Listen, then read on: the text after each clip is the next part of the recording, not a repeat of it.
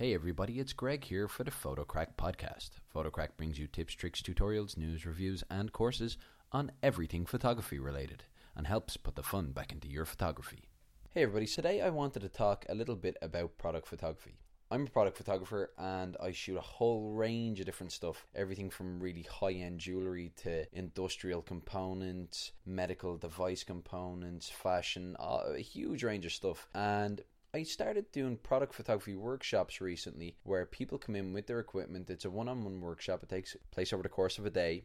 And with people's own equipment, I teach them how to take really consistent, beautiful pictures for their e commerce websites and blogs and that kind of thing of their own products. So it's been going really well so far. I've had a lot of people in, and it's amazing you're able to get really, really good results over the course of one day. And basically, what we're doing is we're just kind of putting together a recipe for their products with their equipment that works really well every time.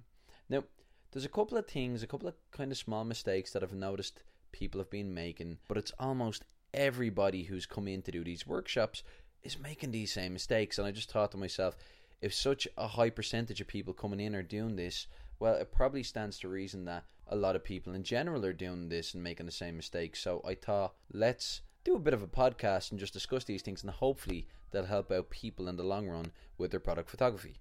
So, the first thing that I want to discuss in product photography is equipment. I have had a huge variety of equipment brought into me in the studio, belonging to different people, and I have to say, the one thing that struck me is the amount of money people have spent on their equipment is crazy. People are buying really high end camera equipment, really expensive DSLR bodies. I had somebody recently bring in a really expensive DSLR body and suggest to me that they thought they might need to upgrade because they didn't think their camera could do a high res image. Now, the thing about product photography is you don't need a big DSLR body, you don't need a fancy lens, you don't need any specialist camera equipment for 95% of product photography.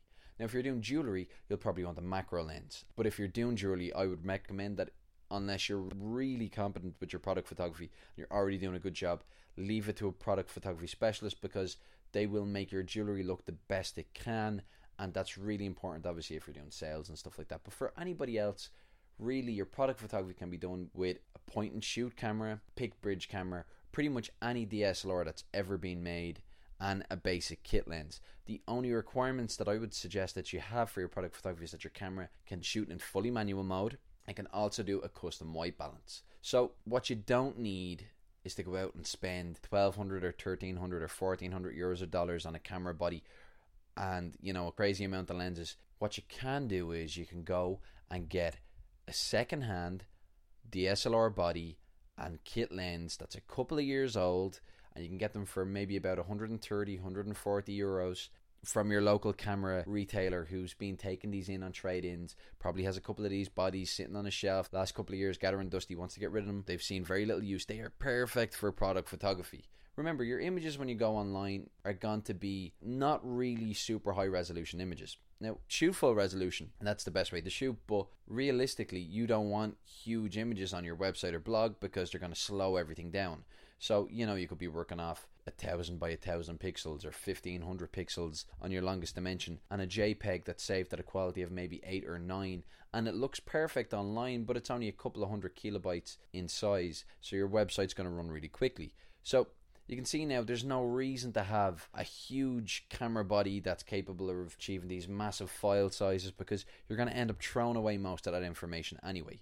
So, basic 18 to 55 millimeter lens is great because it'll shoot a huge variety of images, but also when you're doing your product photography, there's a couple of settings that you're going to want to have on your camera, and these aren't demanding at all on most camera systems whatsoever. So you're going to want to shoot at a lowest ISO that your camera's capable of shooting at, but you don't need to spend money on getting one that shoots at ISO 25 or 50. If your camera shoots at ISO 100 or 200, that's perfect. 300, 400, if that's what it shoots at, so be it. That is perfect. It's going to give you really nice, clean, sharp images. So what you're going to want to do then is shoot at an aperture of about maybe f16 f18 because that's going to give you a nice depth of field in your pictures and that means then you're going to be able to see more of your product really nice and clean and crisp and sharp nearly all of your lenses will be capable of shooting at f16 f18 something in that region so you're not looking at a specialist lens and you're not looking at a specialist camera body so don't go spending over the odds on equipment you don't need because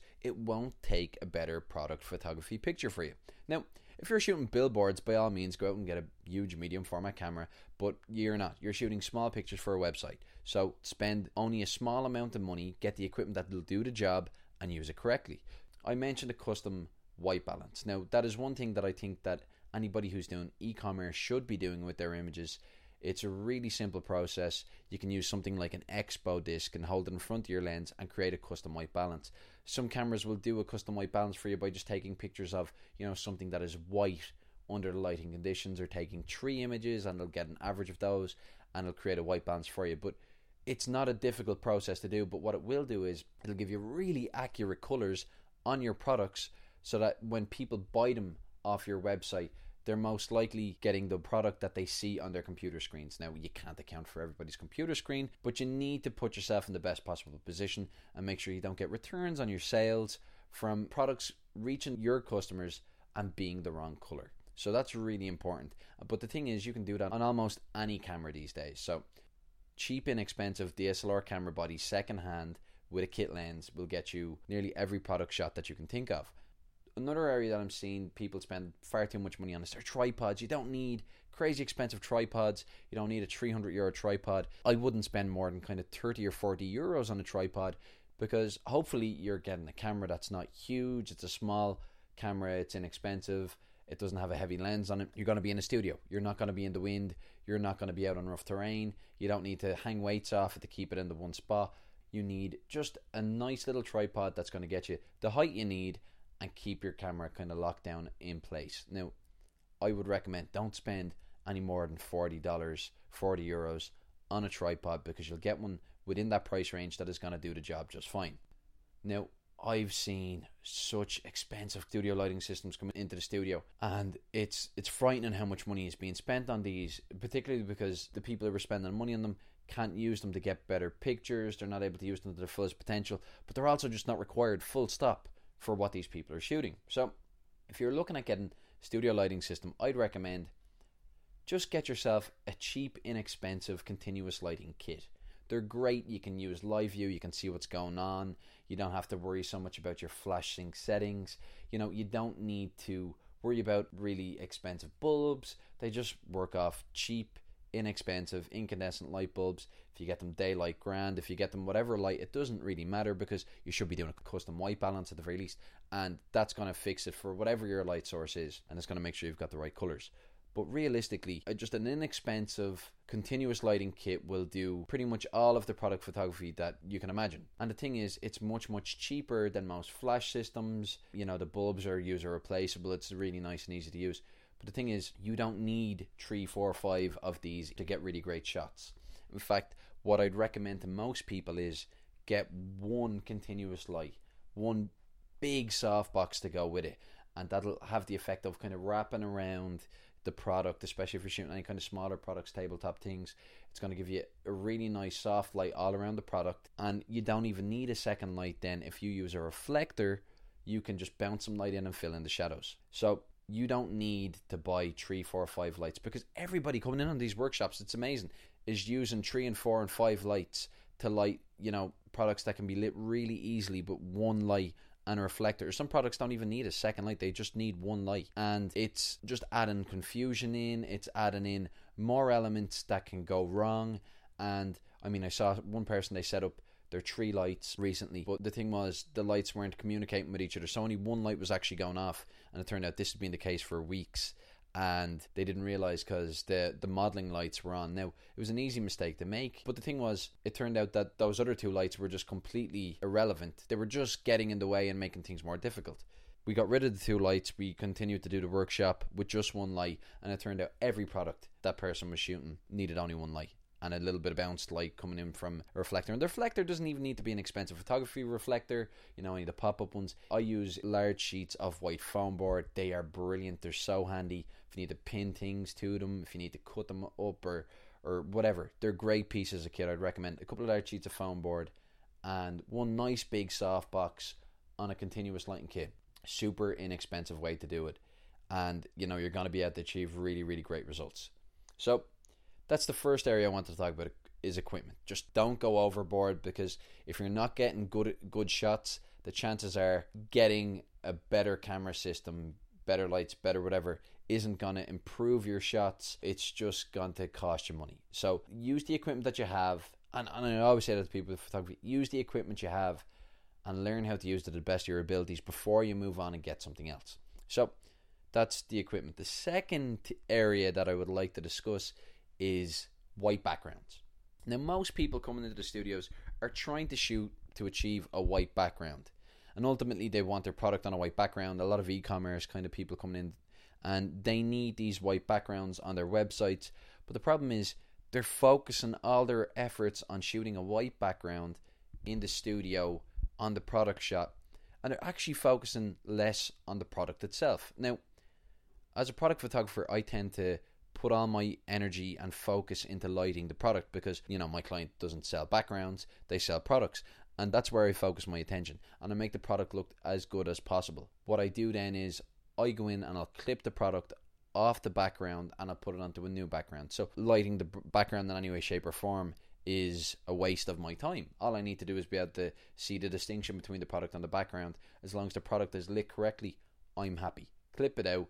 And the thing is, if you don't want to clip it out, you know, you're not proficient in Photoshop, and chances are you should probably, if you're doing e-commerce, you should probably be outsourcing this stuff anyway because it's so time consuming that unless it's your full time job, it's probably not worth your while doing. There's some really inexpensive, really good clipping path services, and you can set up your custom profiles, and they'll just have everything done for you, and they're you know they're relatively inexpensive. So I would recommend to people don't focus on getting the background white in the shot. Focus on the product. Use your histogram. Make sure that the product isn't overexposed anywhere. And just focus all your effort on making that product look as good as possible. And then send it off to be clipped out. Now, if you want to clip it out, that's no problem. I would always recommend use a pen tool. You'll get a much better clipping path around it. And if you use things like the eraser or a white brush around the edge of the product, it won't look good. It looks terrible and it really stands out. And to get the most you can out of these images, you want to make them as usable as possible. And people aren't going to appreciate a really badly cut out image. And it will stand out on a website if you've missed a part of the image, if you're painting over it with a brush, or if you're erasing it to make a white background. You need to make sure that all of the background is completely white. That's why I always make sure that I take the product and place it onto a new white background. So that's what I would recommend in terms of you know lighting. Light the product, not the background. So you forget about the white background for now. Let somebody else take care of that, or else take care of that afterwards. But don't spend time during the shoot and after the shoot trying to create a white background. So save yourself a lot of time. And that is actually the third element that I want to talk about. It's time. How much time are people willing to spend on product images? It's crazy. I was talking to one person, she was a jeweler, and she spent a full week making one cutout product image before she went crazy and decided, no, I need to get this done professionally. Now, that's madness because she wasn't fulfilling orders, she wasn't creating pieces, coming up with designs for next season collection. She was doing one cutout image. Now, she denied herself a whole week's worth of work to do that. And I know what it's like when you're trying to do something and you, you want to get it right, but realistically, you need to sit down when you're doing your product images and time how long is each one of these images taking me? Because if you time that and it turns out it's taking quite a long time, you need to look at what else you could be doing with that time and see if it's worth more money than the cost of product photography. Because the thing is, if you are spending more time and losing out on money, which equates to more than what it would have cost to get your product photography shot, particularly in the case of that jeweler, she would have been much better off sending that out to a product photographer who could have achieved a really good result for her at a fraction of the cost of what that week ultimately cost her by not being involved in her own business. So your product photography should not be to the detriment of your business. And you know, you need to be taking good images and good images do take a bit of time. So don't spend too much time on these. If you're finding that it's eating into the rest of your business and what you should be doing, it's affecting your business negatively, you should probably look at outsourcing your photography. Now, your budget may not allow for it, but the thing is, you need to make sure that if that's the case, that you're moving through the products and achieving a result quickly enough so you're not wasting time that you should be spending on marketing, sales, business development, all that kind of stuff. Your business has a lot of other areas that you need to focus on as well. So don't spend too much time on your product photography. There is a point where you have to be able to say that will do because if you're searching for perfection and it's not what you do for a living, if you don't do this kind of day in, day out, and it's not what you're specialized in, you're going to spend so much time and you're not going to be able to, you know, focus on the other area of your business that you need to. So don't spend too much time on your product photography. So they're the three main areas that I feel after doing the product photography shops for a couple of weeks that people should kind of look at either before they go about doing their own product photography or if you're doing your own product photography, you know, again, just make sure that you're not spending too much time and you're not wasting time trying to shoot a white background. Look into clipping path services. There's a lot of them out there who do really good results. So hopefully these tips are going to help you with your own product photography.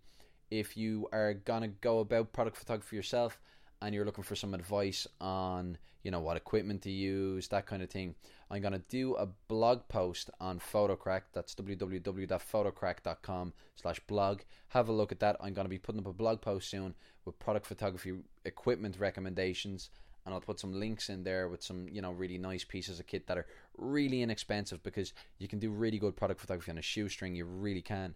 And, you know, you have better things to be spending your money on than kit that's only for product shots. And if you already have camera equipment, you're probably laughing with that. You don't need to go out and buy tons of really expensive new equipment, so don't worry about it. So have a look at the blog, and I'm always putting up posts on Facebook.